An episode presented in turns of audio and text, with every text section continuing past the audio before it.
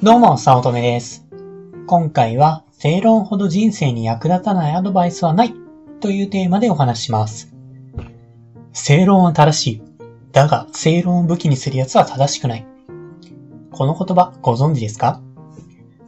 あの、有川博さんの小説、図書館戦争で道場教官が放った言葉で、個人的にはとても印象深い言葉です。この有川博さんの小説、まあで、えー小説の頃から、まあ小説と言いつつ結構ハードカバーで分厚い本だったんですけれども、まあその頃から読んでていたんですけれども、映画で一番印象に残りました。この言葉にできないけれども、もやもやした感情を一言でスパッと本質を捉えて心で残る言葉って言えるっていうのはとてもすごいことだと思っています。この言葉の通り、正論って本当に役に立たないと思うんです。そう、それをこの正論は正しい。だが正論を武器にする奴は正しくない。この言葉は見事に本質をついていると思います。正論は嫌われています。例えば、お金がない。これに対して、稼げばいいじゃんとか、使わなければいいじゃん。といったように、お金がないなら増やせばいいみたいな正論で言う人がいます。これって、本業が安月給で困っているとか、時間がないとか、そういった単純な解決策ができないから悩んでいるわけです。一般的な話になるので、これも正論になりそうですが、家計簿をつけて何に使っているのか細かく確認したらとか、給料が入ったら1割は別の貯金用口座に入れるとか、少しずらしたアドバイスが必要です。例えば、総合格闘家の朝倉せ未来選手のことを考えてみます。この方は、えー YouTuber、えー人気 YouTuber の一人で、チャンネル登録者数が100万人を超えている、まあ、非常に人気のある方です。ただ、まあ、本業が総合格闘家で、えー試合にも負けたことはあって、まあ、そこでコメント欄がちょっと荒れることがあるんですね。こうやって YouTube に動画を上げている暇があったら練習しろとか、非難が殺到していた時をちょっと見たことがあります。こうやってコメントで試合に負けているのは YouTube にうつつを抜かして練習していないからだ。とか、もっと練習しろ。と正論を振りかざしている人がいたんですね。まあ、プロならプロらしく練習すべき。言いたいことはわかるっちゃわかります。ただ、現実的に正しいかと言われると全然そんなことはないです。まあ、昔なら今知らず、今はいろんな職業が選べるようになっています。会社員だって副業が当たり前になってきていて、その道のエキスパートかと言われると必ずしもそうではありません。まあ、というか、会社に何十年も勤めていて、その道のことが未だに分かってない人なんてこう、ざらにいますし、あの自分の周りにはやることがなさすぎてずっと歩いてるみたいな会社員の人も普通にいました。まあその人はプロならプロらしく練習すべきっていう言葉がダイレクトアタックするんじゃないかと思ってます。あまあで、そういったちょ、まあ一つのことすら極められない人も置いといて、まこの一つのことしか極めないということは結構なリスクになります。例えば昔には電話交換手という職業があって、これを徹底的に極めていたとしたら、今は仕事がなくてニートになっています。まあそうやって、一つの柱に立ててしまうと、まあそれが壊れた時にどうしようもなくなる。その投資で卵は複数のカゴに入れろということと同じ理論です。先ほどの朝倉未来選手も Wikipedia に確認すると、男性プロ総合格闘家、YouTuber、インストラクター、スポーツインストラクター、実業家、歌手だそうです。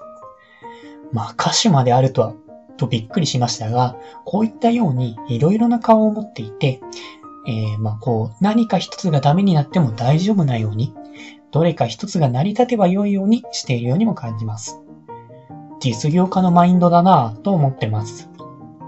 これから激動の時代で何があっても大丈夫なように身を立たせているんだと思います。まあ、リスクヘッジという言い方もできます。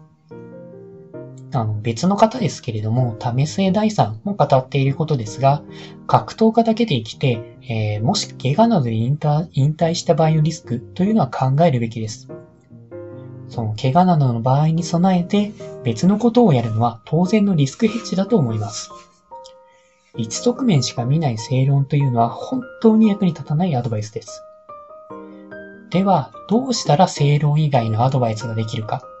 相手の役に立つアドバイスができるかというのを考えたら、相手の立場に立つことにつきます。お金がないからといって、全員にハローワークを紹介しても意味がないですよね。どんなに時間があっても、えー、働ききれません。えー、理想的に1日24時間働いたとしても、えー、次の日が終わります。このお金がないという問題の根本原因は、お金がないということではなくて、浪費癖があるとか、家計の見直しができていないとか、ずれたところに本質的な問題はあります。そのずれる箇所は人それぞれです。その箇所を探して、どうやったら改善できるか、これを考えたアドバイスが役に立ちます。先ほどの浪費癖も家計簿をつける習慣が作れないとか、えー、家賃など小税費が高くなっているとか、深掘りしていくと問題が細分化していきます。それを解決する方法をその人に合ったやり方で提案するのがベストだと考えています。あの、例えばですね、自分も昔塾で教えていたとき、小学生に2桁の掛け算を教えるのはとっても難しかったんですよ。まあ、高校生じゃなくて大学生なんですけれども、まあ、その時掛け算っていうのは前提で、その前提を教えるってどういうこと？って、なんかお互いに、その生徒と自分で難しい、なんか何をすればいいのかわからないみたいな状態だったんです。まあ、教科書に書いてあること、そのまま教えようとしたんですけれども、やっぱり全然伝わらないんですね。まあ、教科書って、教科書でわからないから塾に来ているっていう側面もあるんでね。まあ、それから相手の立場、小学生の立場になって考えてみました。なぜ授業がわからないのか。原因には集中力が続かないからとか、授業がつまらないからといったことが考えられました。正直自分もそうでしたけれども、遊びたい盛りなのに椅子に座って1時間話を聞くそれを6時間目まで6回もやるって相当な苦痛だと思うんですよね。それを改善するには、まあ、まず楽しめればいいんじゃないかなと、まあ、単細胞気味ですけど思ったんですよ。そう思って、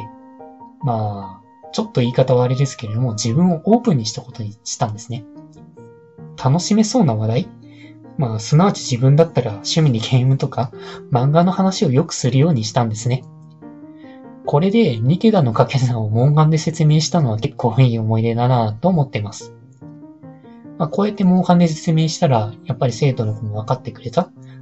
分かってくれた。楽しんでくれて、えー、その授業をポジティブに、えー、アグレッシブに受けてくれた。っていうのがやっぱ良かったんじゃないかなと思っています。授業がわからないというのは、内容が理解できていないという正論ではなくて、つまらないから。それから問題に対して真面目に真正面に解決する正論は必要なくて他のアプローチが必要なんだなぁと気づいたようにも思います。もし困っていることがあるなら、正論という名の直線思考で考えるのではなく、もうちょっとずれた、どこに根本原因があるかを探ってから解決するといいんじゃないかなと思います。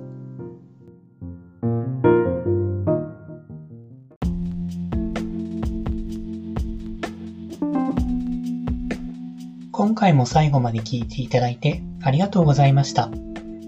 もしよろしければ、いいねやフォロー、コメントをもらえると嬉しいです。通勤電車なので、流れ聞きなどに活用していただけるとまた嬉しいです。他にもメルマガなどを配信しておりますので、自己紹介の下の方に URL があるので、登録していただけると嬉しいです。ご視聴ありがとうございました。